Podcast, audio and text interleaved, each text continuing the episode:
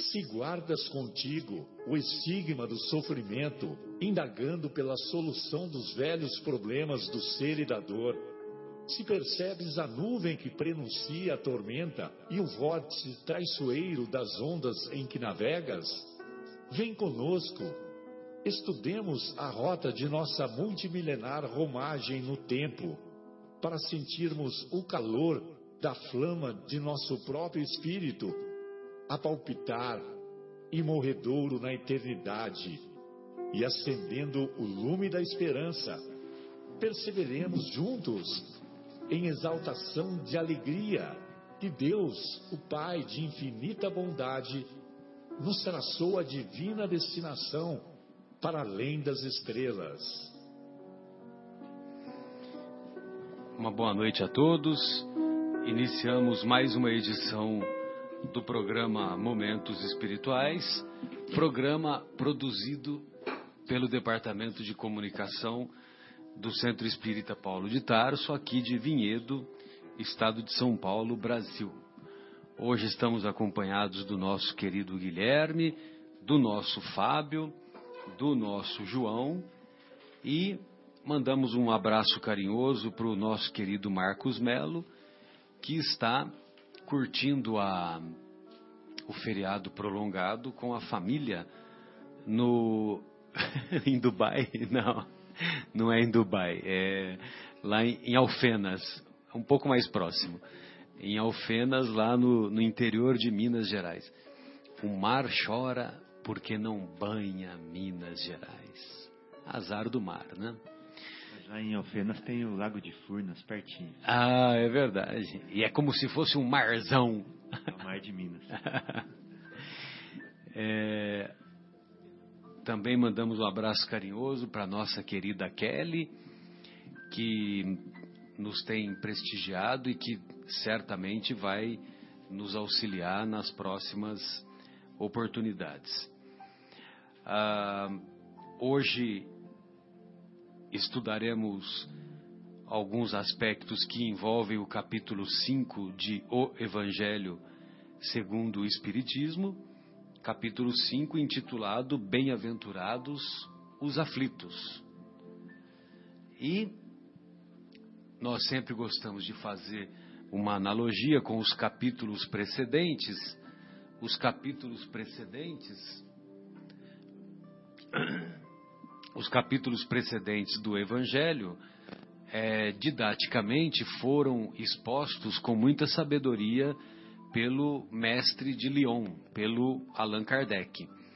Pois o primeiro capítulo é intitulado Não Vim Destruir a Lei, ou seja, o Espiritismo não vem é, derrogar os ensinamentos de Jesus, muito menos os ensinamentos de Moisés, que são baseados em os Dez Mandamentos. Ah, meu reino não é deste mundo, traz a imortalidade da alma como um conceito ah, palpável, como um conceito é, bem estabelecido. O capítulo 3, há muitas moradas na casa de meu pai, ou seja, a hospedaria é imensa. A hospedaria é imensa porque temos múltiplas existências. Por isso que o capítulo 4 é intitulado Ninguém poderá ver o reino de Deus se não nascer de novo. E temos múltiplas existências porque também temos ou nos, eh, nos dispomos, nos sujeitamos há muitas aflições. E evidentemente que essas muitas aflições necessitam de múltiplas existências para serem depuradas, para serem aprendidas, para serem ah, resgatadas da, daquilo que motivou a dor. Ah, então, vejam vocês que tem uma sequência lógica e muito inspirada dos capítulos do Evangelho segundo o Espiritismo. O capítulo 6, por exemplo, tem muito, como tem muitas aflições, é preciso de um grande consolador. E qual é o título do capítulo 6? O Cristo Consolador. E assim por diante. Muito bem. Lá, em bem, lá no, no capítulo Bem-aventurados os aflitos, o Kardec separou algumas passagens do Evangelho de Mateus, das anotações do evangelista Mateus, e ele diz assim: Bem-aventurados os que choram, pois que serão consolados. Bem-aventurados os famintos e os sequiosos de justiça, pois que serão saciados. Bem-aventurados os que sofrem perseguição pela justiça, pois que é deles o reino dos céus. Muito bem. Nós vamos começar fazendo uma exposição sobre a questão das bem-aventuranças. Jesus era judeu, falava como judeu, falava o idioma hebraico e, particularmente, o aramaico, que eram bem semelhantes, ah, tinha a sua cultura baseada naquilo, nos hábitos e costumes dos judeus e, evidentemente, que a, o seu idioma era, como dissemos há pouco, era o, o aramaico e o hebraico.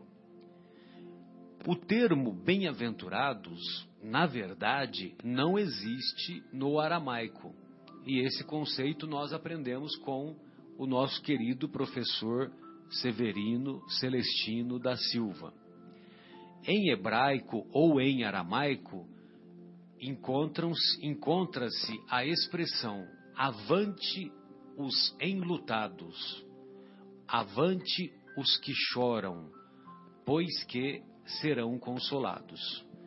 Aí, quando veio a tradução para o grego, e o grego era aquilo que o inglês hoje é no nosso planeta, era a língua mais conhecida, mais famosa, mais utilizada.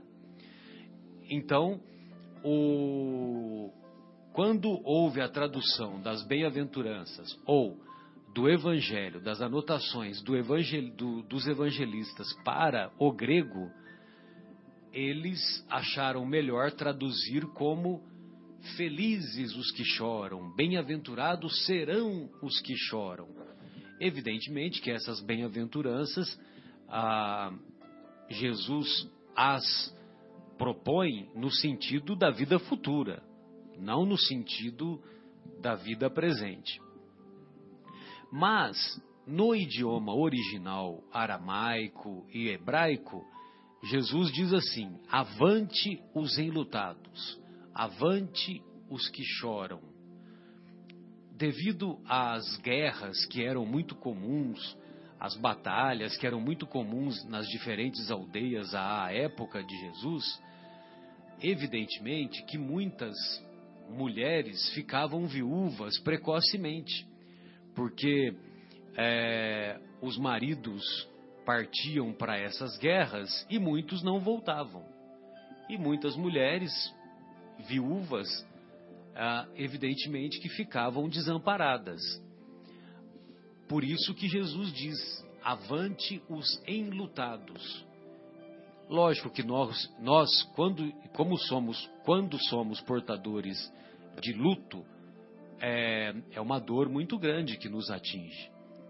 A perda de um ente querido se caracteriza, talvez, pela dor mais difícil de ser superada que temos ao longo de nossa trajetória.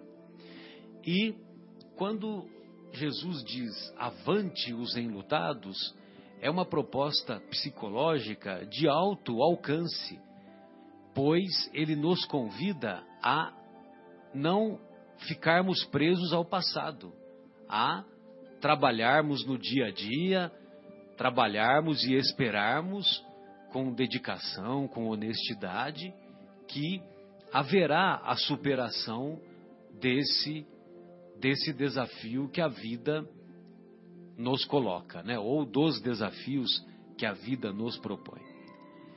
Então, nesse sentido, vejam vocês que desde o princípio, quando o mestre nos diz, mesmo no, no idioma aramaico, avante, é justamente o convite para não ficarmos presos ao passado. E todos sabemos, todos que convivemos mais detidamente na doutrina espírita, quando somos envolvidos por perseguições de obsessores espirituais, o que os obsessores, os espíritos menos evoluídos, o que eles fazem conosco, o que eles sugerem na nossa mente constantemente. Eles nos propõem aquele acontecimento infeliz do passado.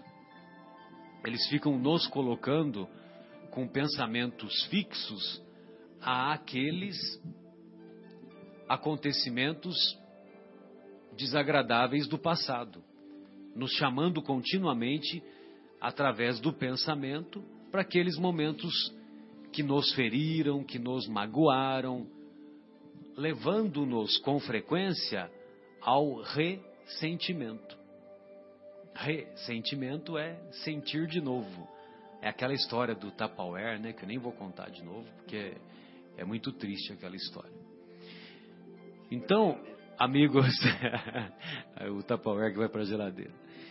É verdade. Então, é, o avante os enlutados é o convite que o mestre nos faz permanentemente para olharmos para frente, para seguirmos adiante, pois sem nos, sem nos revoltarmos, sem nos queixarmos com a providência divina, sem perguntar para Deus: por que comigo? Por que comigo?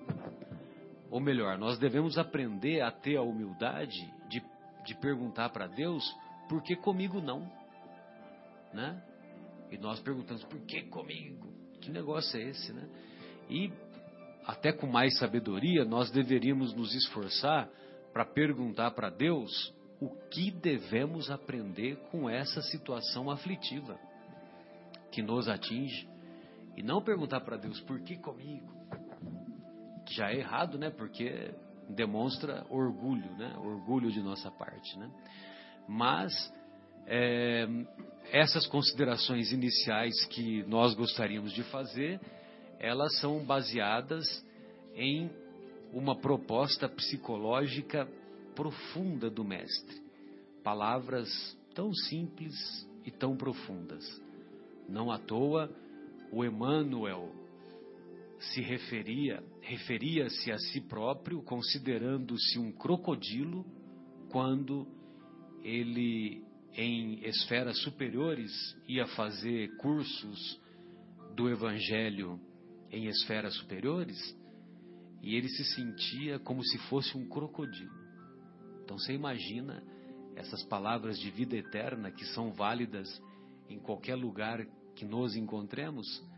Imagine você é, esses espíritos elevados ensinando o Evangelho de Jesus em esferas mais elevadas.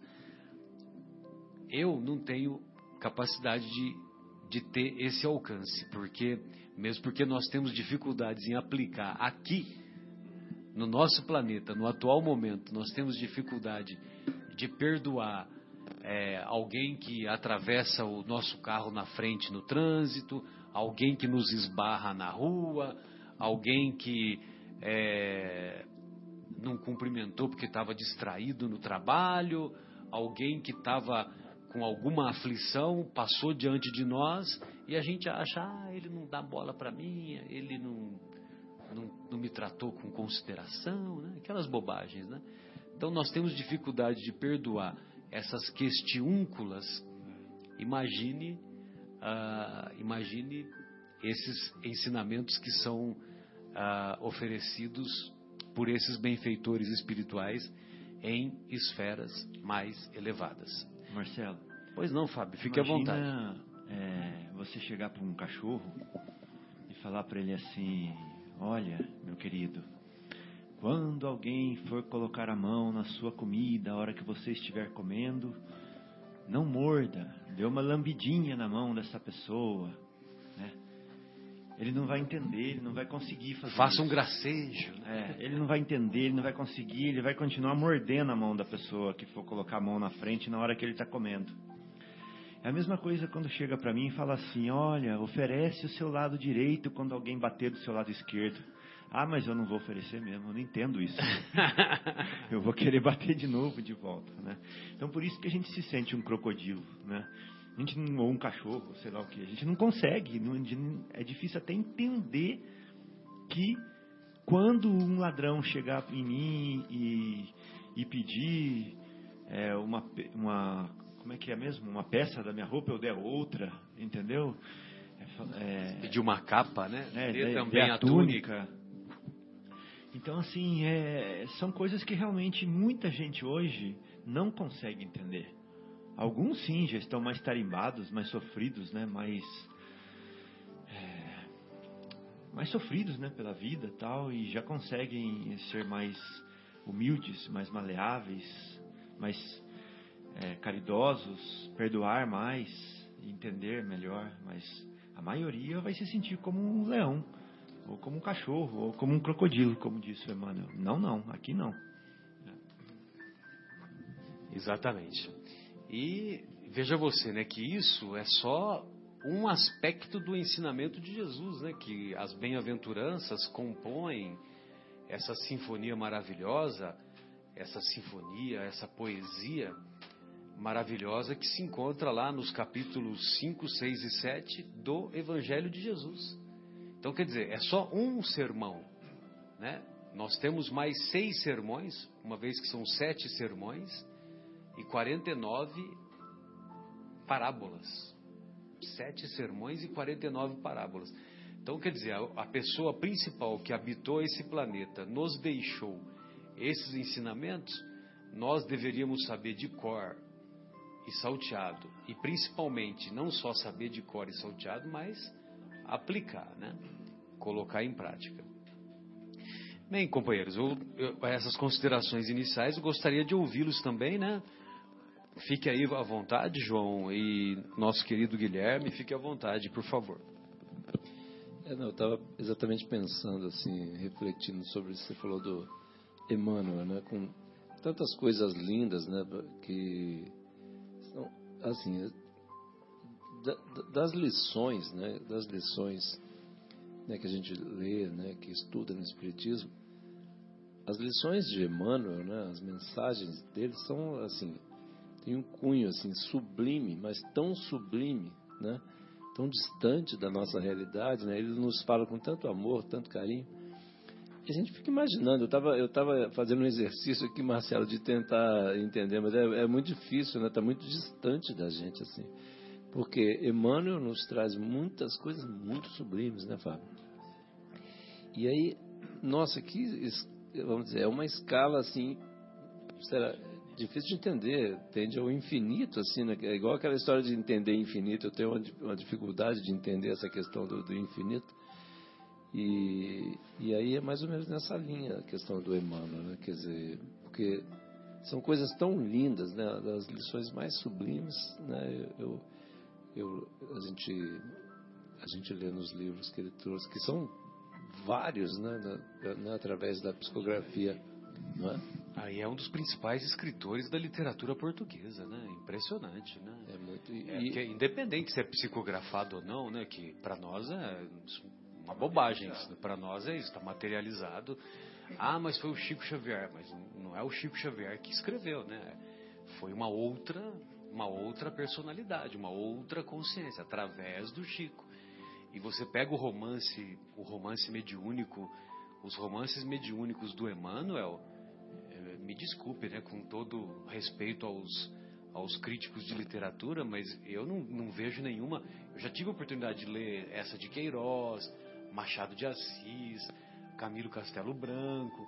Me desculpe, mas não fica devendo nada, né? E para falar a verdade, em, comparando com alguns, até está num plano superior, né? É, por isso que até é difícil da gente entender. Ele, e ele se dizer né, nessa, nessa humildade, né? Dizer que se sente um crocodilo. Um crocodilo. Meu Deus do céu, onde é que, que bicho somos? Né? É bom nem pensar, né? Então eu sou cocô de grilo. Mas é muito legal, porque o, na obra Há Dois Mil Anos, que o Emmanuel é, nos presenteou, ou a espiritualidade nos presenteou, é, ele faz uma verdadeira. que Eu admiro demais o Emmanuel por esse motivo, porque ele faz uma verdadeira autopsicanálise e ele tem a humildade de se desnudar do ego e, mostrar o quanto ele foi uma pessoa falível lá na obra há dois mil anos. Exatamente, a oportunidade que perdeu ali, né? Ah, uma oportunidade maravilhosa que ele teve quando ele encontrou-se face a face com Jesus e, e ele é, teve, vamos dizer assim, o grande momento né, da, da, da sua trajetória e não teve forças né, para colocar em prática, né, para aproveitar aquele momento. E, pelo contrário, né, ele não considerou que a, no primeiro momento ele ficou feliz com a cura da filha, da, da filha, agora me esqueci o nome, Flávia, né, da filha Flávia, só que passou aquela, aquela euforia da cura, ele não admitiu que foram que foi a capacidade de, do mestre Jesus. E, pelo contrário, né, continuou é, virando as costas né, para aquele convite maravilhoso que, que foi feito para ele naquela época de dois, de dois mil anos atrás. E, ele, e a trajetória dele é muito bonita, porque ele volta 50 anos depois como escravo, ele, é, no romance Ave Cristo, hum, quem que ele foi no romance Ave, Ave Cristo, agora eu não me lembro. No Ave Cristo ele não estava. É isso mesmo, no Ave Cristo ele não estava, mas ele estava no Renúncia como padre Damiano que orientou a nossa querida Alcione. E, e depois, e um pouquinho antes, ele tinha vindo no Brasil como padre Manuel da Nóbrega. Como padre Manuel da Nóbrega. Aí depois padre Damiano lá na, na Espanha, quando ele conheceu a, a Alcione, que é um espírito de altíssima hierarquia, e, e agora, né, como, como guia espiritual do nosso querido Chico Xavier. Né? Bem, opa, desculpe. Vamos fazer uma pausa inicial, aí, aí em seguida nós retornaremos com outras reflexões. E vamos ouvir então a belíssima composição da, da Ana Vilela, a música intitulada Trem Bala belíssima música com o programa Momentos Espirituais, após a belíssima composição da Ana Vilela, intitulada Trem Bala. E estamos refletindo sobre as considerações do Evangelho de Jesus, principalmente no capítulo 5 de O Evangelho segundo o Espiritismo, intitulado Bem-aventurados os aflitos. E aí, Fabinho, bem-aventurados os aflitos, devemos ficar felizes com as aflições? Jesus quer que soframos? Jesus nos indica que devemos ser. É, como é que chama aquele cara que gosta de sofrer? Masoquista. Masoquista? É isso? É isso que ele quer dizer? Acho que não, Marcelo. É, vamos falar um pouquinho de dor então, para a gente entender. Né? Dor no, em todos os sentidos, né? Dor física, dor emocional, dor espiritual, dor sentimental, etc. Vamos começar pela dor, dor física. sentimental, etc e tal. Isso. Vamos começar. O Marcelo está poético hoje. Vamos começar pela dor física, então, que o Marcelo entende bem. É... Qual que é a função da dor? Da dor física? Qual que é a função da dor física? A dor é um fenômeno fisiológico. Ela chama a atenção de alguma alteração que está ocorrendo em nosso corpo. Isso. Para quê? Então é um sinal de alarme, né? Alarme. Para quê? Para nos preservar, né? Para nos proteger. Para nos salvar. para nos preservar. Então a dor é um artifício da natureza é, que nós temos para nos preservar. Então vamos imaginar que eu coloco a minha mão numa chapa quente. Se eu não tivesse a dor, o que, que ia acontecer? A minha mão ia se derretendo ali, naquela chapa quente, até chegar no osso, e o osso ia ficar preto e eu não ia perceber nada. Né? Mas com a dor, eu sou incomodado a tal ponto que eu tenho que tomar uma atitude. Qual que é a atitude que eu vou tomar? Vou tirar a mão. Né?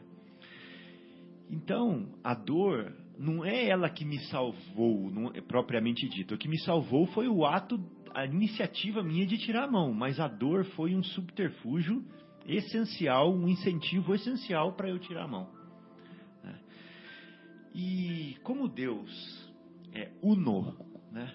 ou seja, Deus ele é coerente em tudo o que ele faz, ele é coerente em todas as suas leis, ele é coerente em todo o tempo e em todo o espaço onde é, ele habita, né?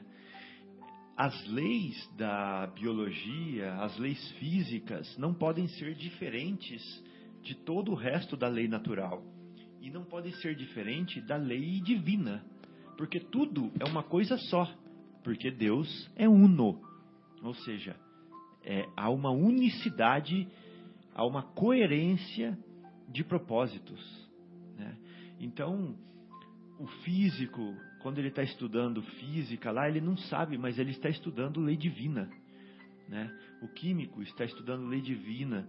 O agricultor, quando está mexendo lá no campo, quando ele está descobrindo como funciona os ciclos, como funcionam os, agro, os agrotóxicos, os sais minerais, etc., ele está aprendendo é, leis divinas, né?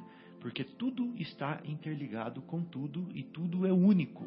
O propósito é único, é o propósito divino. Então, para o espírito imortal, a dor tem a mesma função que a dor física. Qual que é a função para o espírito imortal da dor que ele sente, da aflição que ele sente? Bem-aventurados os aflitos, né? Qual que é a função da aflição? É a mesma da dor física, ou seja, preservar, salvar, né? restabelecer, restituir, trazer de volta para o, para o equilíbrio. Né? Então, meus amigos, se nós estamos sofrendo aflições, se nós estamos sofrendo dores, é porque alguma coisa está errado e a dor é só um alarme alarme, alarme, alarme ligado. E nós precisamos entender essa dor, por que dessa dor, e tomar a atitude né, de tirar a mão. Ou seja, tomar a atitude de nos mover, de nos mexer, de sair dessa situação que está causando a dor. Né? Não é só tomar um medicamentozinho para a dor passar, não é isso. É ir lá direto na causa. A gente pode até tomar um, um medicamento que vá nos aliviar. Por exemplo, um passe na casa espírita, é, uma prece no momento né, da aflição, é, uma conversa com uma pessoa inspirada, né, uma música, um filme. E assistir uma preleção. Né? Assistir uma preleção, etc. São coisas que aliviam. Mas eu vou ter que ir lá rever o que, que o espírito imortal está fazendo que está causando aquela dor. Né? E muitas vezes é uma dor, João, que você não consegue acabar com ela de uma vez só. Porque veja bem, quando você decide entrar num túnel, você chega lá no meio do túnel, você fala assim: "Eu quero, eu não quero mais estar no túnel". Tem jeito? Não tem jeito, né? Não tem jeito. É. O que, que você vai ter que fazer? Vai ter que terminar de, de, de, né, de atravessar ou voltar. É, ou vai ter que terminar de atravessar ou voltar. Não tem outra, não tem outro jeito. Isso demora, né? Então, às vezes, a gente cria situações de aflições para nós, de sofrimento, que nós estamos no meio do túnel. Agora, meu amigo, saia do túnel, caminhe, força, né? Vá para frente até sair do túnel, ou volte, ou volte, se for possível. Né? Mas aí é, a ação tem que ser tomada da mesma forma, porque se você ficar lá no meio do túnel da aflição parado, a aflição vai continuar é, demoradamente até você não aguentar mais. Qual que é o limite da dor? Qual que é o limite da dor? O limite da dor é a hora que você muda. Né? Você faz alguma coisa para a dor parar. Não tem jeito. Senão ela vai aumentando até você dobrar o joelho. Aprendeu. Aprendeu. Né? Então, a dor, ela vem para corrigir a rota, ela vem para te salvar, ela vem para te restabelecer, para te ajudar a restabelecer, ela vem para te preservar, e ela tem a função de corrigir, né? de corrigir não, não é de mostrar que você está fazendo alguma coisa errada. Educar. Ou, de educar, né? Ou de te empurrar para frente se você estiver parado. Avante os enlutados. Avante, né? Porque a gente pensa que se a gente não fizer nada de errado, não há motivo para ter dor. Mas eu posso falar o seguinte: se você não fizer nada de errado, mas não fizer nada de certo, a dor vem do mesmo jeito. Você está parado. Você está parado. Quanto tempo eu aguento ficar parado aqui? Vamos falar da dor física para a gente entender a dor é, do espírito imortal. Quanto tempo? Esse é um paralelo, é, é. é interessante essa forma. É. Quanto tempo, João, eu vou conseguir ficar parado aqui nessa cadeira? Começa a doer, a gente tem que mudar de posição, é. então não adianta, né? Só são alguns momentos só. É. Vou ter fome também, né? Vou ter sede, vou ter vontade de ir no banheiro, vou ter dor nas costas, vou ter sono. Alguma coisa vai acontecer. Parado a gente não consegue ficar. É da lei de evolução. O progresso é uma lei. Então, quando a gente descumpre a lei divina, e o progresso é uma delas, né? a gente descumpre, vem a dor. Então não tem jeito, gente. Fez coisa errada, foi contra qualquer lei, lei de amor, lei de solidariedade, foi contra qualquer lei, dor. Foi contra a lei de progresso, ficou parado, não fez nada, dor. Não tem jeito. Estamos falando de dor em todas as suas nuances, em todos os seus aspectos. Né? Então a dor é, como o Marcelo falou, ela educa, né? Ela é pedagógica, ela é corretora de rota. E muitas vezes Jesus, quando a gente pede para Jesus aliviar as nossas dores, ele nos olha e fala assim: Mas meu filho, é justamente essa dor que está fazendo você rever tudo que você está fazendo. É justamente essa dor que está te trazendo de volta para a rota. Como é que eu vou tirar a dor de você? Né? Então, a pergunta que a gente tem que fazer é o seguinte: é, Jesus está preocupado com a cura, é, com a cura física, ou ele está preocupado com a cura do espírito imortal? A cura definitiva do espírito imortal. Né? Está preocupado com uma dor que é passageira, com uma coisa que é que tem fim, ou ele está preocupado com o espírito imortal? Então a gente tem que ver o seguinte: essa dor é necessário continuar até que, porque eu não me movi ainda? Às vezes sim, né?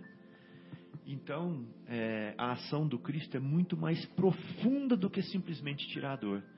Ele vai te ajudar a, com dor ou sem dor, aí ver lá nas raízes o que está errado, o que, que precisa ser mudado.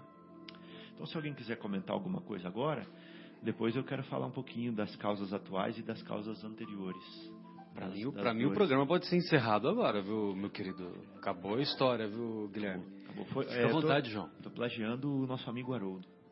Fica à vontade. Não, tá ótimo. Acho que você está compartilhando aquilo que você, que você, né, como eu compartilhei aquilo do aquele conceito do, do Severino, né? avante, que tanto no, no, aramaico quanto no grego nos, nos empurra para frente, né? Porque a, a, a educação nos torna pessoas felizes, mesmo vindo da dor, porque é um método pedagógico, né? E a, de acordo com aquela visão, a visão neurológica da felicidade, que a nossa querida Anete Guimarães, ela nos demonstra que poder, dinheiro e beleza não trazem felicidade. Não traz. E não mandam buscar. Não, nós brasileiros achamos que manda buscar, é, não tem manda aquela, buscar. aquela piadinha, né, que manda buscar, mas é, não, é, não é fato. Não é. Agora, o que mais dá felicidade é aprender, superar e sofrer de cabeça erguida. de cabeça erguida, enfrentando com coragem. É nesse sentido, né? Isso é uma forma de superar também, né? Superar o sofrimento. Pois é. Sofrer de cabeça erguida é superar o sofrimento, né? Então, quando Jesus fala bem-aventurados os aflitos, e significa que realmente nós seremos felizes quando nós superarmos, quando nós nos educarmos diante da dor. Perfeito, Marcelo, muito bonito isso. Sensacional, né? Então É, isso significa muito também legal. que toda dor tem data para terminar, né? Sim. Ou seja, a dor é uma crise. Mais uma vez depende de nós. Exato. Ela é uma crise e ela é passageira. O tempo que ela vai durar depende de nós tirarmos a mão da chapa quente ou não, né? Sem dúvida. Desculpe, É, João. Eu tava, não, não, tranquilo, tá excelente ouvir vocês. E eu estava pensando aqui, o, o Fábio estava falando né, sobre a questão né, de que a gente não, não pode ficar parado. Né? Inclusive, é, a substância fundamental para a vida, né, que é a água, até a água limpa, se você deixa ela parada, ela estraga também. Aí vai criar mosquito, né, Aedes aegypti, lodo, limo, enfim. Né? É poça d'água ou poça d'água? Bom, depende do local. Eu sempre mexo com o Guilherme. É, lá na minha terra também é poça d'água, mas aqui é poça Aqui é d'água. poça. mas enfim, nem, nem a água, que é essa substância fundamental, né, para Se ficou parada, vai virar, vai virar, é, vai virar complicação. complicação. Então a gente tem realmente que é, que ter esse, vamos dizer, esse esporão aí né, da, da, da dor para nos empurrar, né? E, e muitas vezes nós, na nossa ignorância, né, da, da- das leis, né, de é, das formas como Jesus está querendo nos ajudar, né? A gente fica ali parado, né? Vamos dizer, acostumado com aquela situação, né? Ah, aqui está cômodo, né? O nosso comodismo, tal, não quer se mexer. Igual aquela história da reforma íntima, né?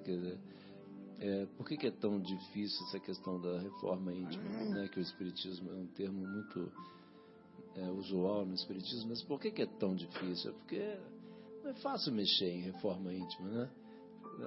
É, assim, é um termo bonito, interessante, mas assim, mudar, fazer reforma íntima é mudar, mudar pensamento, sentimento, né, o coração, aquelas, aqueles nossos impulsos, né? Até Nos tira da zona de conforto. é, sair, sair de zona de conforto. Uma vez o Egimar perguntou assim para mim, Fábio, quanto tempo demora a reforma íntima? Nossa. É mais ou menos a eternidade, assim, né? Mas enfim, então são e, e, e aí essas essas dores vêm para exatamente nos ajudar, né, Fábio? Igual você estava comentando assim, né?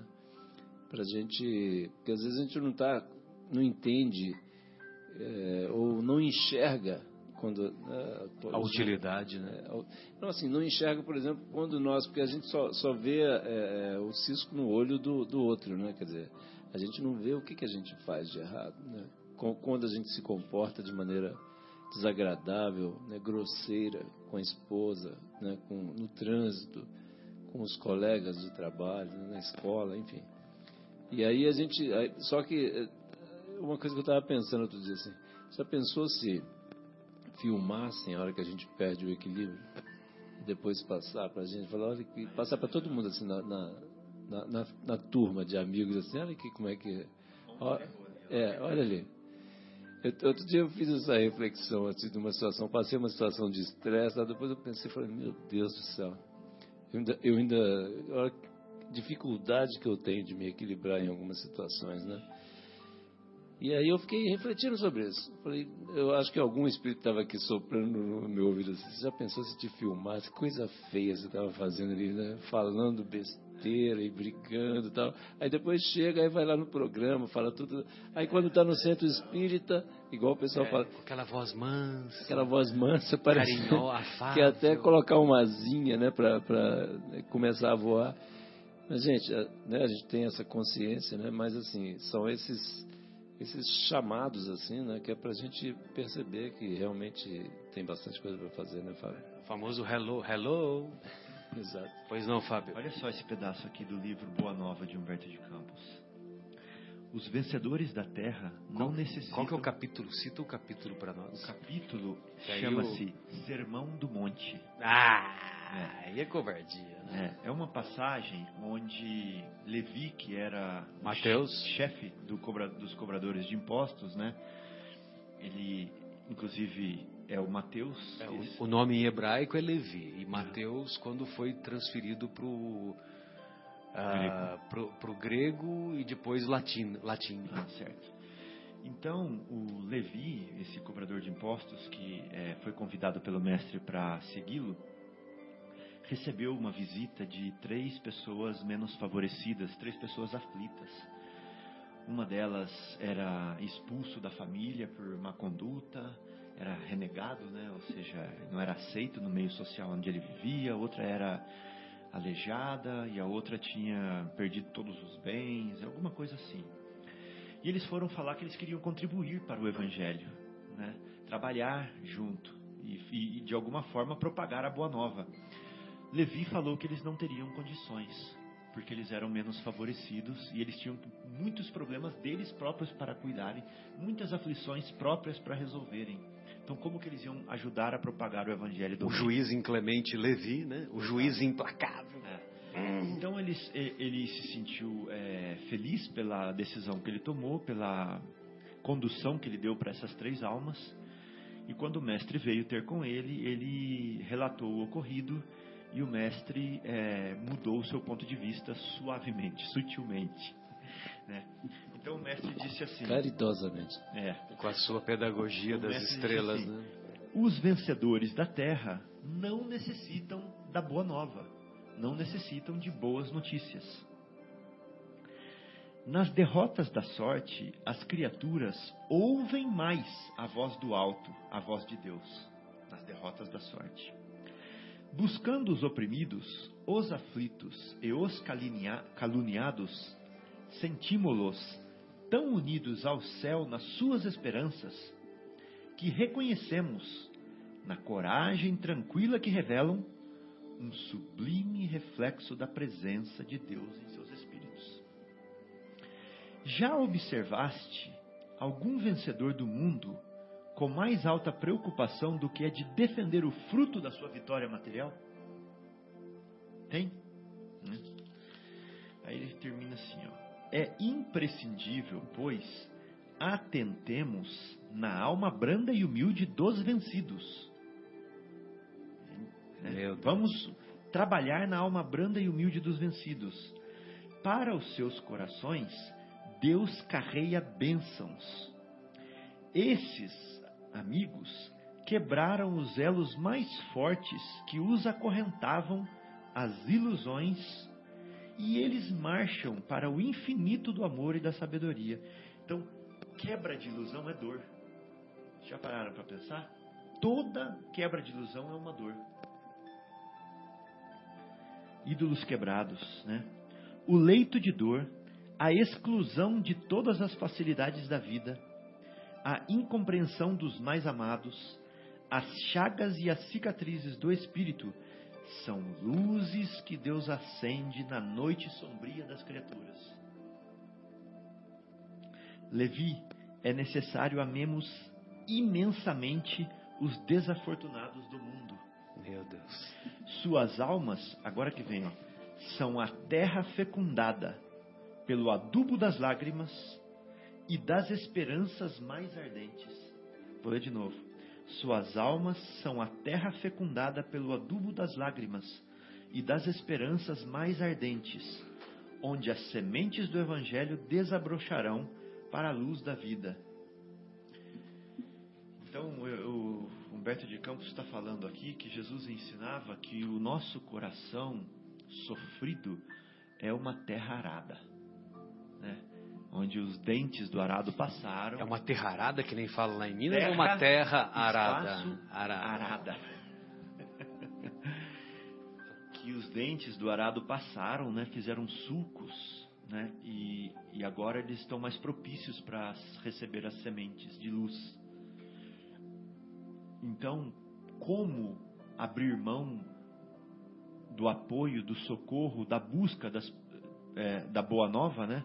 Das pessoas que estão sofridas, que estão mais sofridas. Esses corações entendem melhor a boa nova.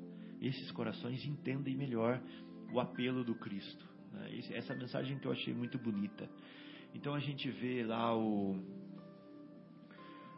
o empresário mais bem sucedido que nunca pensou em Deus, nunca pensou em fazer uma prece, alguma coisa? A hora que ele tem uma cólica de rim, meu amigo, a hora que ele tem uma cólica de rim, ele grita por ajuda.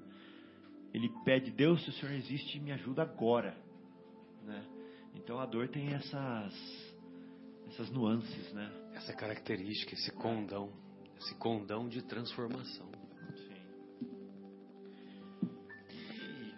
você não, não então quiser continuar, a gente pode falar da, das causas atuais das aflições. Né? É, eu só ia é, comentar agora, o, o Fabinho, que você me remeteu a uma uma querida funcionária lá do Hospital São Vicente, que é uma faxineira do centro cirúrgico. E é uma senhora, eu tô com 52 anos, né? Ela deve estar tá beirando 60 anos. E ela trabalha incansavelmente dia sim, dia não. Imagine você uma faxina de um centro cirúrgico, uma sala, acaba uma cirurgia, tem que ir lá e, e limpar a outra sala, e limpar o material, e passar pano, e é quase que o tempo todo, entendeu? Então você olha assim na, na face, né, as rugas, não só rugas do tempo, né, que certamente ela deve estar beirando os 60 anos, mas sem reclamar, o tempo todo, bom dia, doutor, boa tarde, como o senhor vai, papapá, papapá. E lógico que eu não sou mais, eu não me considero mais do que ninguém, mas eu sempre procuro brincar com todos indistintamente, né? Então, mesma, as mesmas brincadeiras que a gente faz aqui, a gente faz em qualquer local, né, João? E, e ainda, ainda hoje eu encontrei com ela e ela estava em outro setor, porque o, como hoje é feriado, então o centro cirúrgico diminui o volume de cirurgias tal, né? E ela, não é porque tá tranquilo o centro cirúrgico ela vai ficar sem fazer nada. Então, lógico que ela já tem todo um esquema, então ela vai para outro lugar e tá, lá trabalhando incansavelmente, se dedicando, fazendo bem feito. E como é importante o trabalho dela porque o trabalho dela e, da, e das, das, demais funcionárias também, só estou citando o exemplo da nossa querida Cristina, né? E é muito importante porque, ah, por exemplo, lá são feitas cirurgias cardíacas, cirurgias neurológicas, cirurgias oncológicas. E então, quer dizer, é importante que, as, que haja uma asepsia, uma antisepsia adequada, que a sala esteja limpinha, para diminuir ao máximo o risco de contaminação. Então, a importância do trabalho dela é o mesmo, é a mesma do, do mais habilidoso cirurgião. É a mesma. Se ela não fizer bem feito o trabalho dela, vai respingar sobre, sobre, sobre todos os demais trabalhos, né? Da, da auxiliar de enfermagem, do anestesista, do, do médico que vai operar e assim por diante. É, é, isso você falando isso aí, é a importância né, da, da pessoa entender né, o, valor, o real valor do trabalho. Né? Quer dizer, muita gente. Quantas, quantas vezes tem aquela situação que a pessoa né, fica desesperada procurando emprego, pedindo. Né, é, não, que eu sou, vou trabalhar muito, aí recebe a oportunidade, e aí daí a pouco começa a chegar atrasado. Ah, passou dois, três meses, é. já está sindicalizado, é, sindicalizado, né? quer fazer ah, greve. Quando que é o próximo momento? É, não, sei o quê. não sei o quê. Né? Quer dizer, não entendeu ainda, né, Marcelo? Não, não, não entendeu. Eu, é uma, uma situação que nós observamos com frequência. É muito, é, é eu também, assim, é, já, já passei, assim, por situações N, N, N E essa senhora deve estar completando 30 anos, né? Que exemplo. Tem, e, e, eu tinha um, 30 anos de trabalho, né? De trabalho. Tinha um, um lá na, na, fábrica lá que eu trabalhava lá, tinha um, um, cidadão, um senhor, ele até já desencarnou, já passou para outro lado, mas era muito impressionante. Era assim, o mais velho da turma, assim, mas assim, ele dava de 10 a 0, assim, em termos de competência, né? Conhecia muito. E energia. Você recorda o nome dele?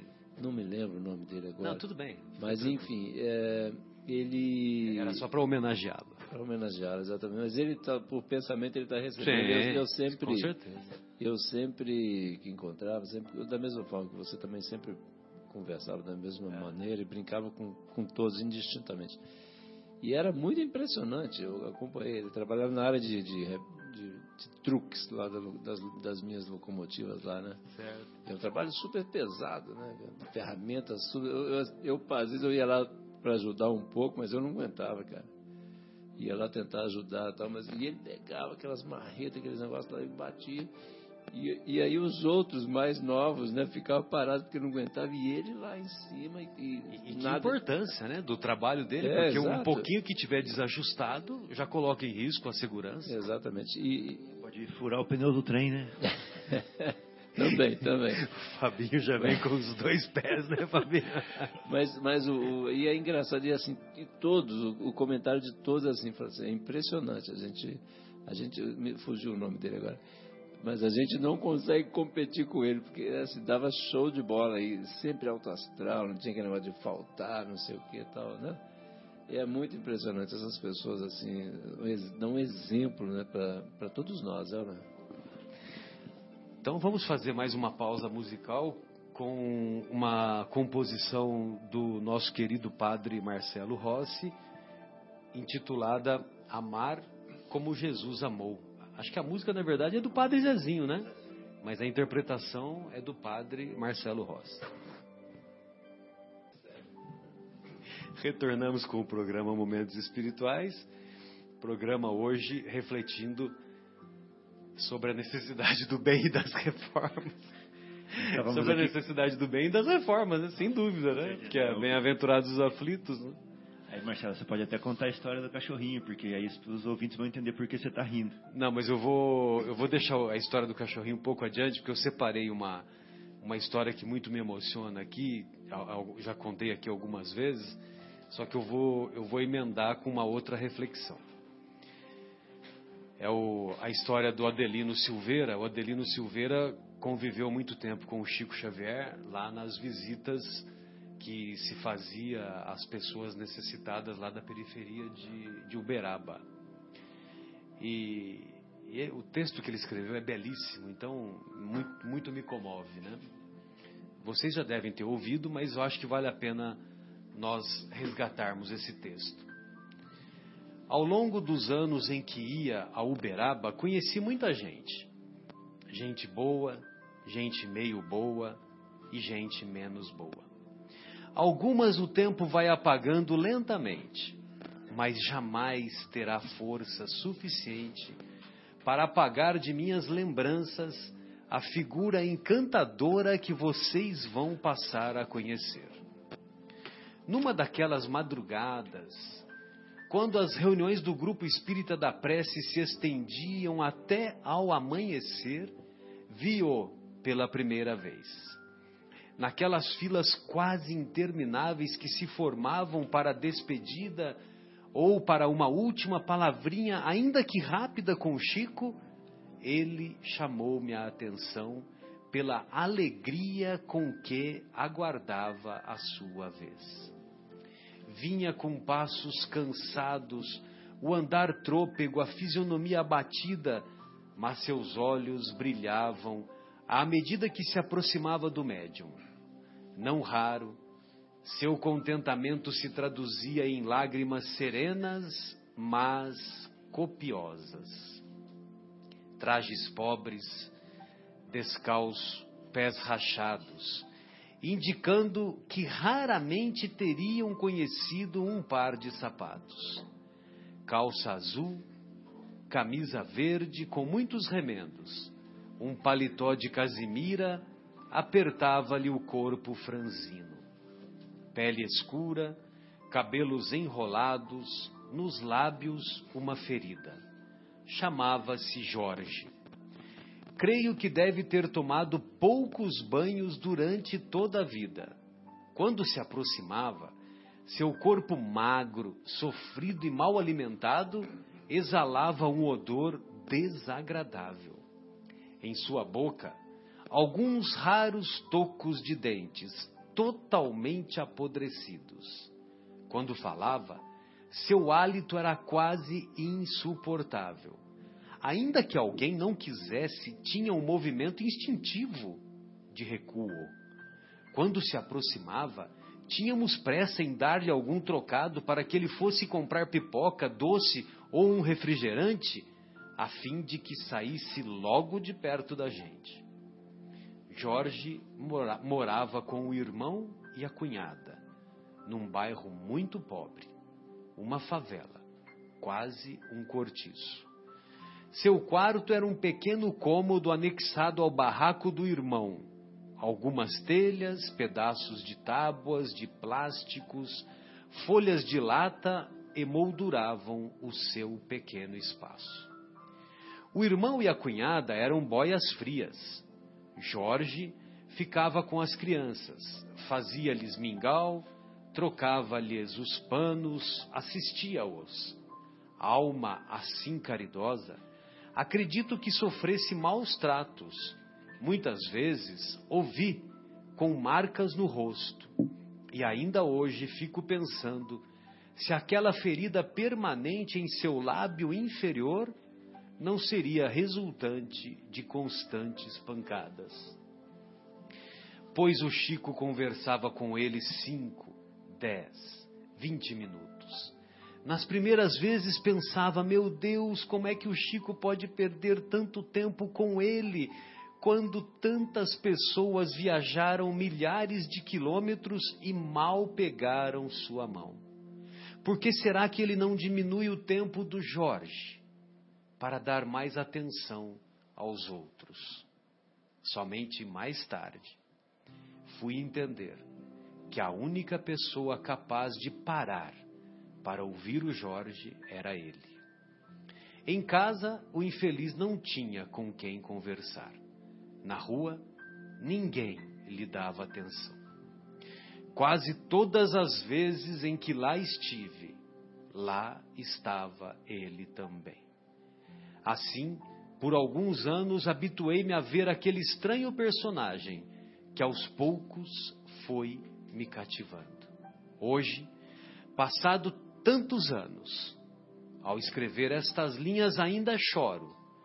A gente corre o risco de chorar um pouco quando se deixou cativar, não é mesmo? Nunca ouvimos de sua boca qualquer palavra de queixa ou revolta. Seu diálogo com o Chico era comovente e enternecedor. Jorge, como vai a vida? Ah, tio Chico, eu acho a vida uma beleza. E a viagem foi boa? Muito boa, tio Chico. Eu vim olhando as flores que Deus plantou no caminho para nos alegrar. Do que você mais gosta de olhar, Jorge? O azul do céu, tio Chico. Às vezes penso que o Senhor Jesus está me espiando por detrás de uma nuvem. Depois, o visitante falava da briga dos gatos, da goteira que molhou a cama, do passarinho que estava fazendo ninho no seu telhado. Quando pensava que tudo havia terminado, o dono da casa ainda dizia: Agora o nosso Jorge vai declamar alguns versos. Eu chegava até me virar na cadeira perguntando a mim mesmo onde é que o Chico arruma tanta paciência. Jorge declamava um, dois, quatro versos. Bem, Jorge, agora para nossa despedida Declame o verso que mais gosto. Qual, tio Chico? Aquele da moça. Ah, tio Chico, já me lembrei, já me lembrei. Naquelas horas, o centro continuava lotado. As pessoas se acotovelavam, formando um grande círculo em torno da mesa. Jorge colocava então o colarinho da camisa para fora abotoava o único botão de seu surrado paletó, colocava as mãos para trás, à semelhança de uma criança quando vai declamar na escola ou perante uma autoridade, olhava para ver se o estavam observando e sapecava, inflado de orgulho. Menina, penteie o cabelo, joga as tranças pra cacunda, queira Deus que não te leve de domingo para segunda. Quando terminava, o riso era geral. Ele também sorria, um sorriso solto e alegre, mas ainda assim doído, pois a parte inferior de seus grossos lábios se dilatava, fazendo sangrar a ferida. Aí, ele se aproximava do médium que lhe dava uma pequena ajuda em dinheiro. Em todos aqueles anos, nunca consegui ver quanto era. Depois colocava o dinheiro dentro de uma capanga onde havia guardado as pipocas, os doces, dando um nó na alça do pano. Para se despedir, ele não se, abra... não se abraçava ao Chico. Ele se jogava, sim, todo por inteiro em cima do Chico. Falava quase dentro do nariz do Chico e eu nunca ouvi ter aquele recuo instintivo como eu tivera tantas vezes, devido ao mau hálito. Beijava-lhe a mão, o qual também beijava a mão e a face dele, ao que ele retribuía, beijando os dois lados da face do Chico, onde ficavam manchas de sangue deixadas pela ferida aberta em seus lábios. Nunca vi o Chico se limpar na presença dele, nem depois que ele se tivesse ido. Eu, que muitas vezes, ao chegar à casa do Chico, molhava um pano e limpava o que passamos a chamar carinhosamente de o beijo do Jorge. Não saberia dizer quantas vezes pensei em levar um, um presente àquele pobre irmão: uma camisa, um par de sapatos, uma blusa. Infelizmente, fui adiando e o tempo passando. Acabei por não lhe levar nada nunca. Lembro-me disto com tristeza. E as palavras do apóstolo Paulo se fazem mais fortes nos recessos de minha alma. Façamos o bem enquanto temos tempo. Enquanto temos tempo, de repente, fica tarde demais. Jorge desencarnou. Desencarnou numa madrugada fria, completamente só em seu quarto, esquecido do mundo, esquecido de todos, mas não de Deus. Contou-me o Chico que foi este nosso irmão, de pele escura, cabelos enrolados, ferida nos lábios, pés rachados, mau cheiro e mau hálito que ao desencarnar, Jesus Cristo veio pessoalmente buscar. Entrou naquele quarto de terra batida.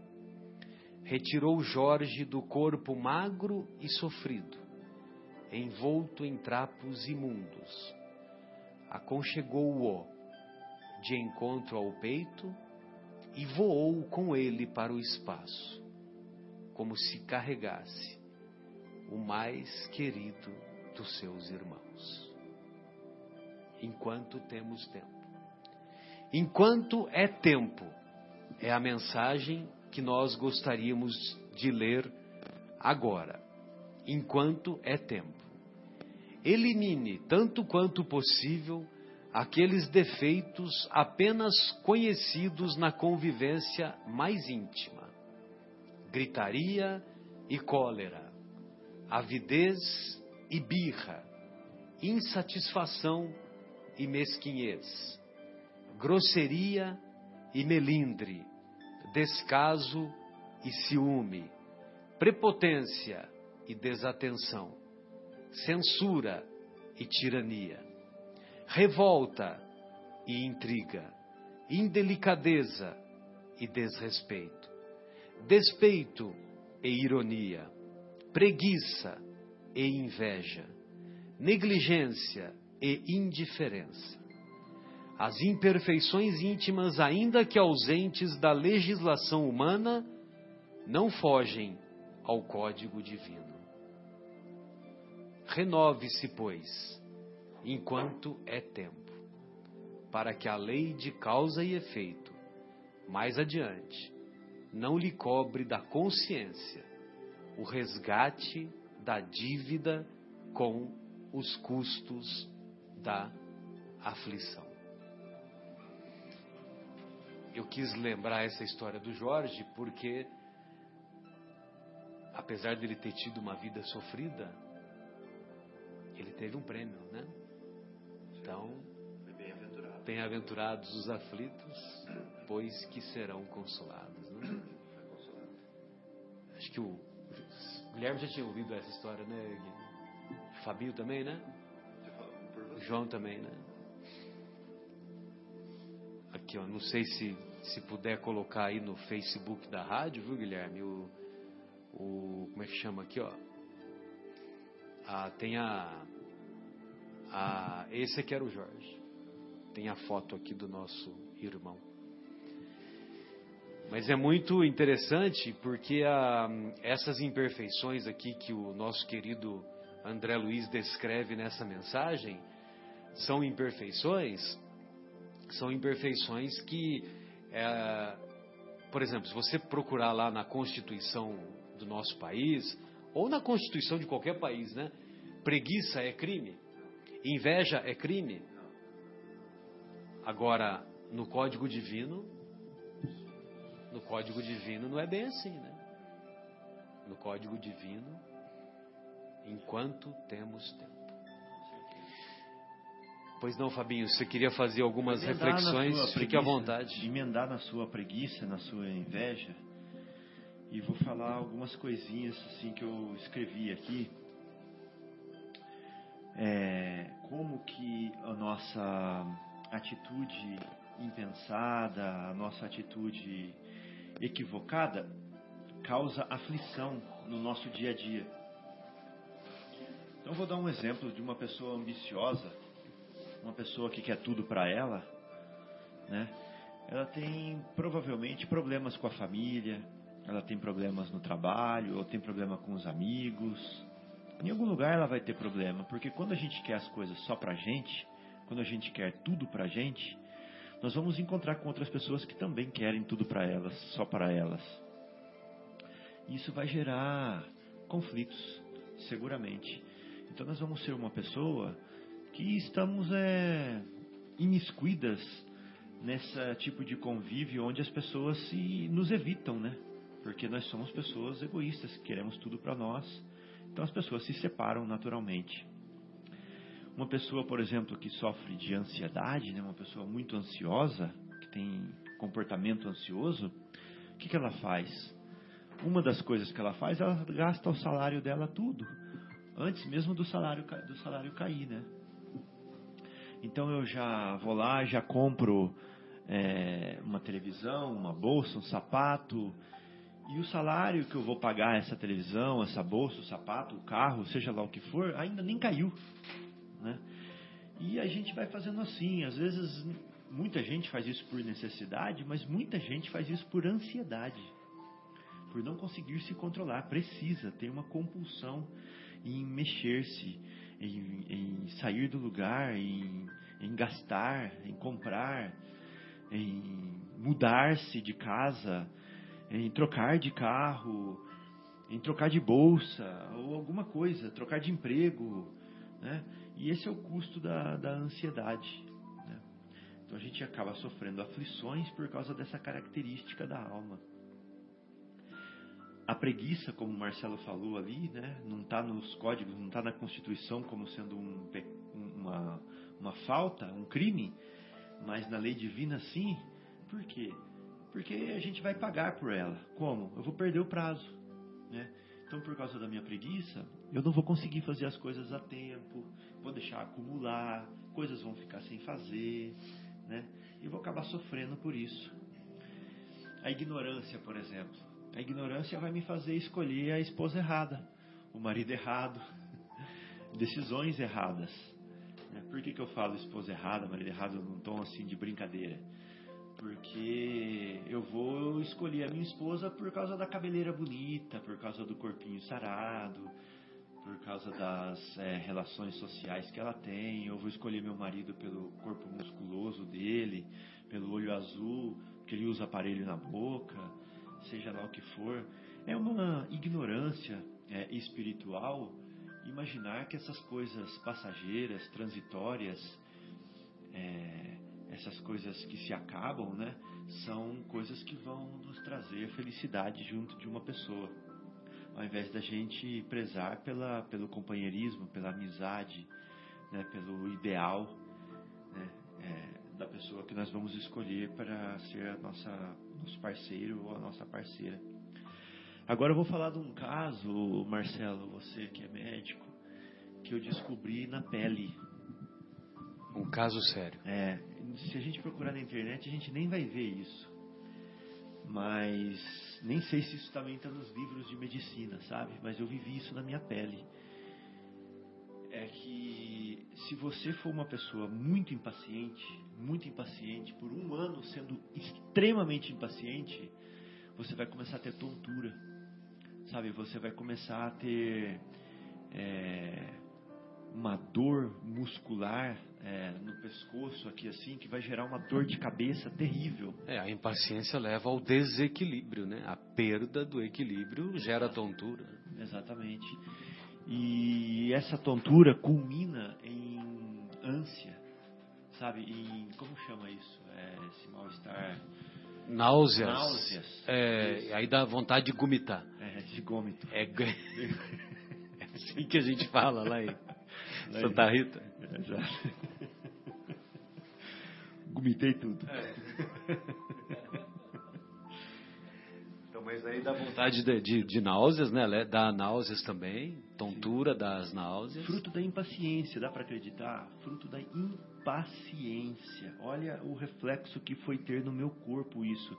E eu fui ao médico pensando que eu estava com labirintite. Fui ao otorrinolaringologista ele examinou, fizemos vários testes.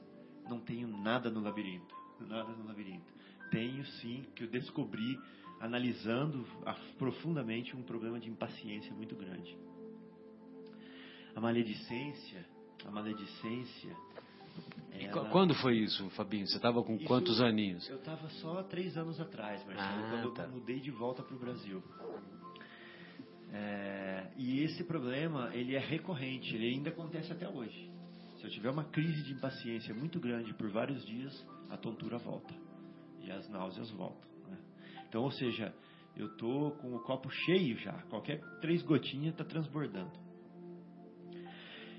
Maledicência, é, infecção na garganta ou é, algum outro problema, nervosismo, úlcera, tristeza, depressão, né? São coisas que o nosso comportamento gera de sofrimento para a gente no dia a dia agora, né?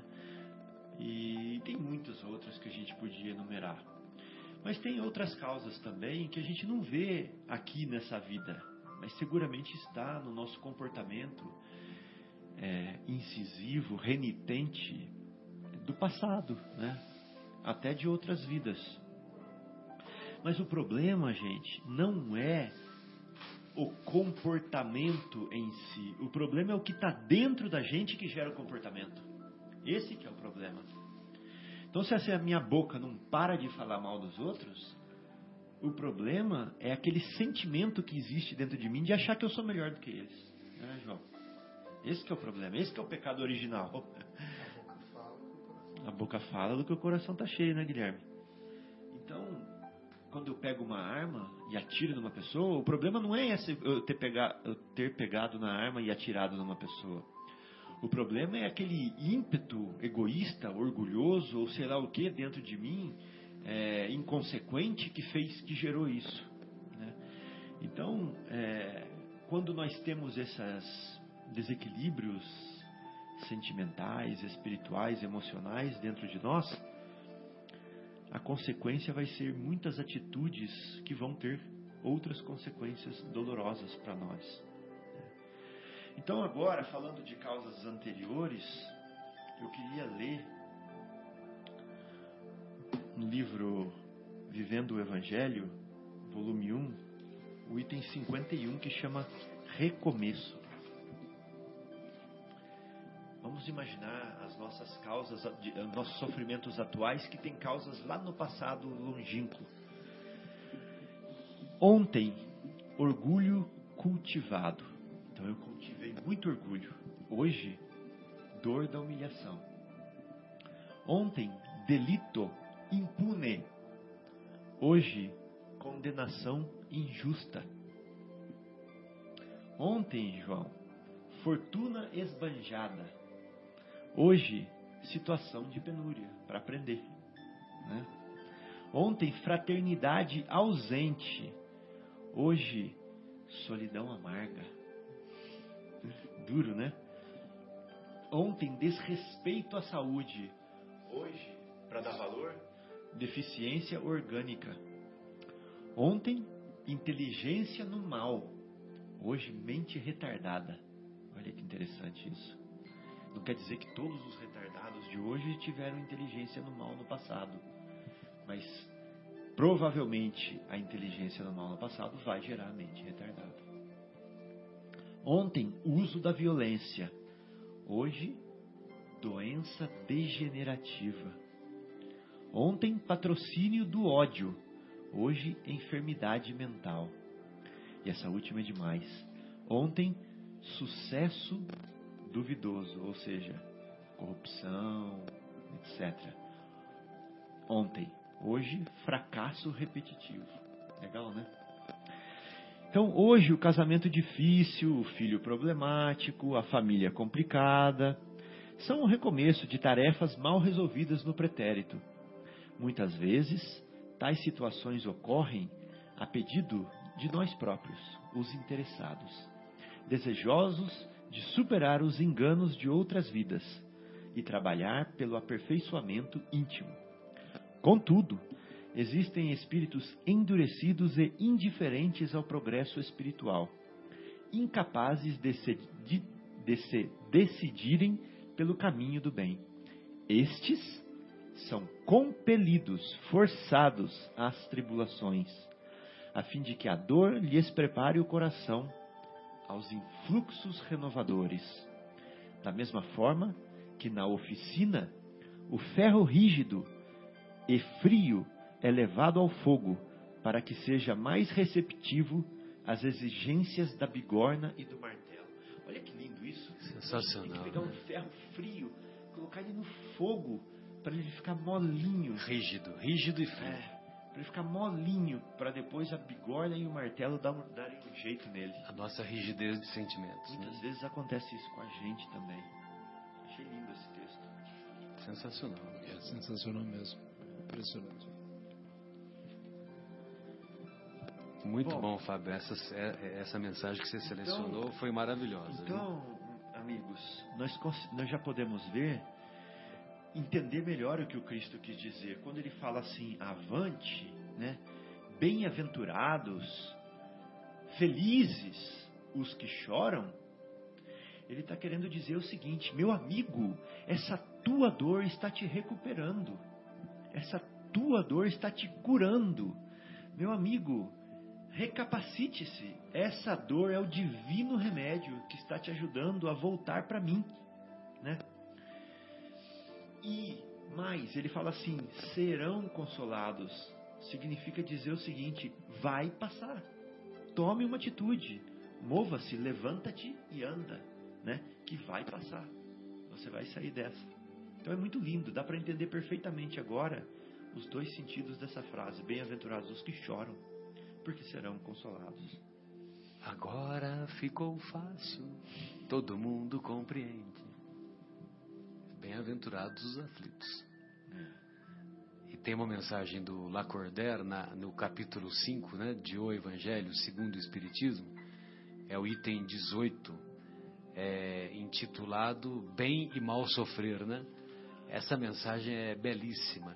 E ele termina, ele termina assim: Bem-aventurados os aflitos, pode, pois, traduzir-se assim Bem-aventurados os que têm ocasião de provar sua fé, sua firmeza, sua resignação e sua submissão à vontade de Deus, porque terão centuplicadas as alegrias que lhes faltam hoje.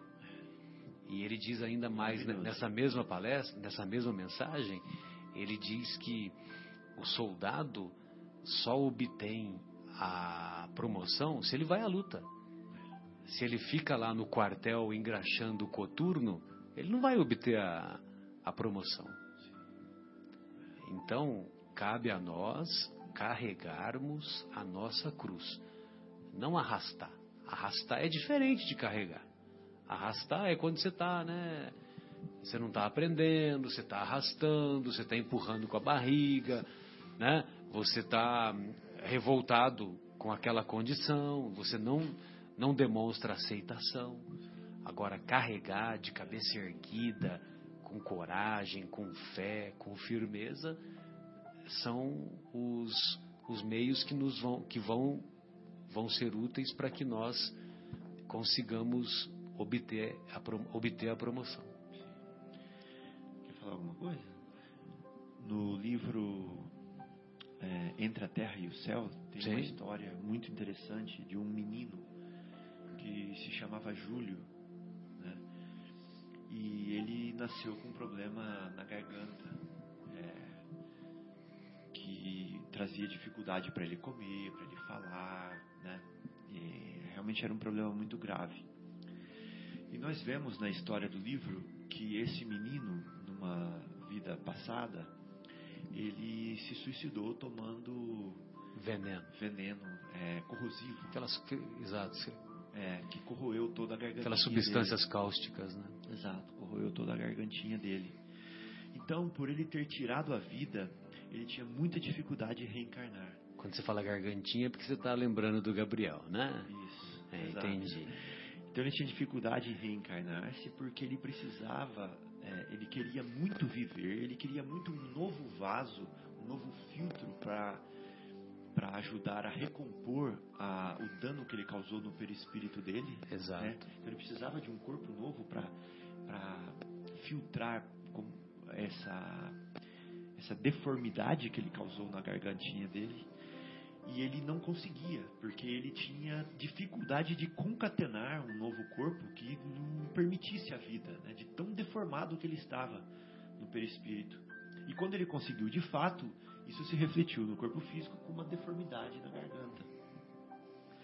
Mas essa, esse sofrimento dele era necessário para corrigi-lo do ponto de vista espiritual e também do ponto de vista físico. Olha sim, que interessante, sim. porque o corpo físico ia ajudar a recompor o, o perispírito dele. Né? Então você vê, a, a, a, gente volta naquele ponto de falar que Deus é uno. Né? Que a sua lei, o seu propósito, a sua coerência se manifesta no plano do espírito e no plano da matéria da mesma forma. Né? E que tudo é divino. Muito lindo isso. Sem dúvida.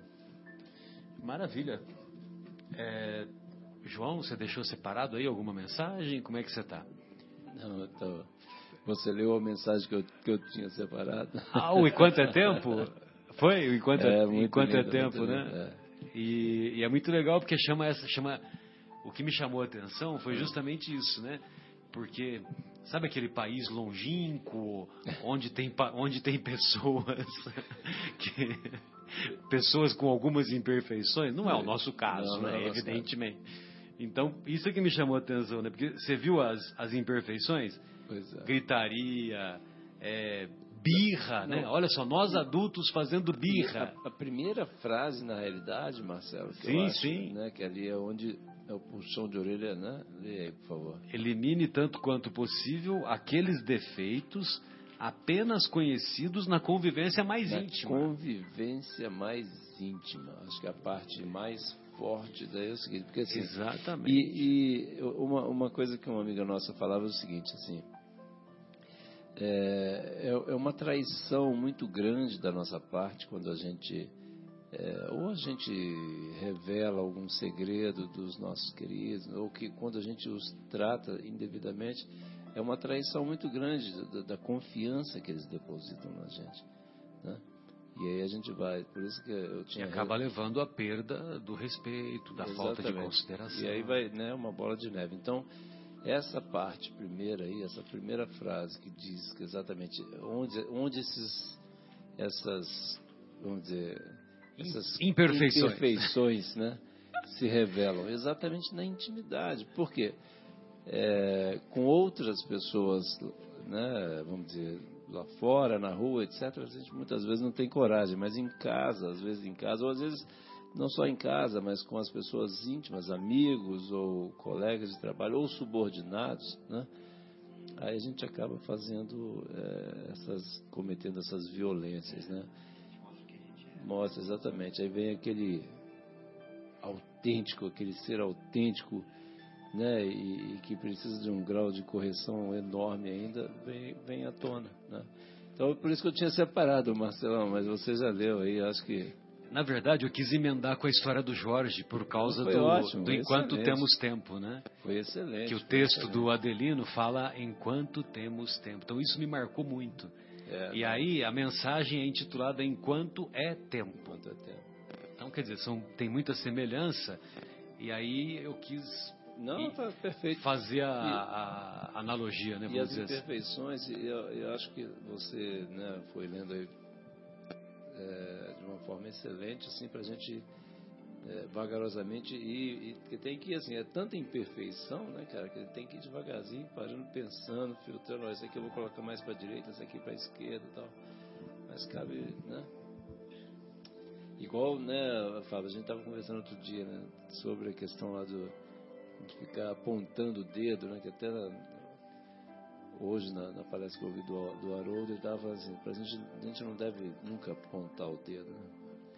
Mas quando a gente estava conversando outro dia sobre os políticos, a gente né, apontando o dedo para os políticos corruptos, não sei o que, tal, tal, tal. E eles não representam exatamente a, a nossa sociedade, né, o nosso nível, né, o nosso estágio evolutivo aqui, como é, o nosso grau de organização, não é? nossa franqueza, nossa sinceridade, nossa caridade, é, eles tão, são reflexos de nós. Né? Ontem, é, ontem a gente estava corrupto. Hoje, hoje outro... sofrendo a corrupção na e, pele. Exatamente, é. E hoje, hoje do outro lado do balcão aqui, tentando ir lá, é. Tentando ainda buscar um favor. Exatamente. Aonde que ele fala da corrupção? Parece que tinha alguma coisa da corrupção. É, isso foi. Eu não lembro. Ah, tá. É, foi é, é que a gente conversou. É, ontem desvio, hoje consequência. Né? No, no começo ele fala isso. É, ontem desvio, hoje consequência. Mas é, é, aquela história. Quando, quando, nós, eu sempre procuro ter essa é, essa visão, sabe, de nos colocarmos na posição da pessoa, né? Que, aliás, um, um, né? Eu falo assim, eu sempre procuro eu sempre, entre aspas, né? Porque eu também tenho. Sempre que a gente consegue. Múltiplas. É, é, mais ou menos isso. Coisa consegue. É, né?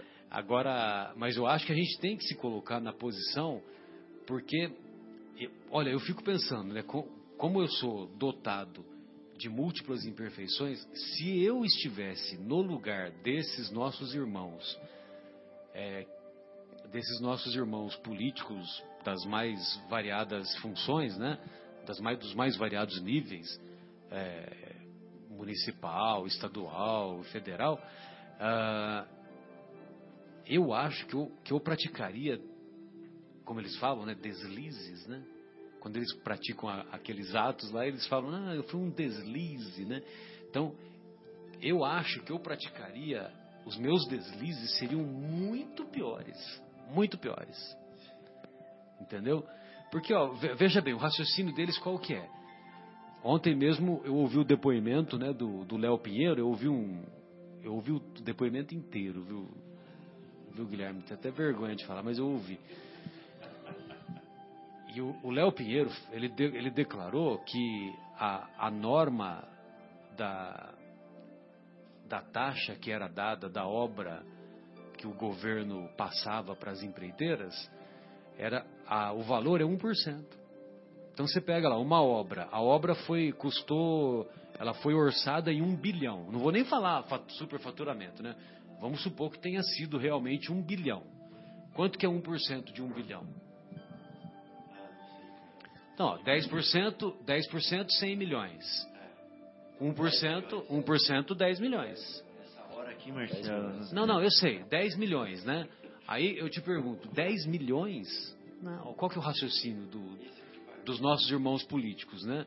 O raciocínio deles, eles pegam lá um orçamento lá de, de 100 milhões, que o, o cara tem, ele vai administrar uma, uma, uma, uma estatal, por exemplo, o orçamento dessa estatal é 100 milhões. Aí 1% ele tira para si. 100 milhões, quanto que é 1%? 1 milhão. Não, isso aqui é 1 milhão. 1 milhão vai fazer falta para o povo? Entendeu? É, o raciocínio deles é esse. Você compreende? Então, não, um milhão eu vou colocar no meu partido, ou então eu vou colocar já preparando para o próximo pleito eleitoral, etc, etc. né? Então, quer dizer, eles acham que é a coisa mais comum, que isso aí, não, é normal, tal, entendeu? Mas evidentemente que não é, né? Só que a Tá soma de toda a corrupção do, do Brasil dá é, 200 bilhões é, de uma, reais que é um no ano. absurdo, né? Que é No um ano. absurdo. Não tem cabimento isso, né? 200... Aí, imagina quantos hospitais dá para fazer, quantas ambulâncias, segurança pública, tudo que dá. É.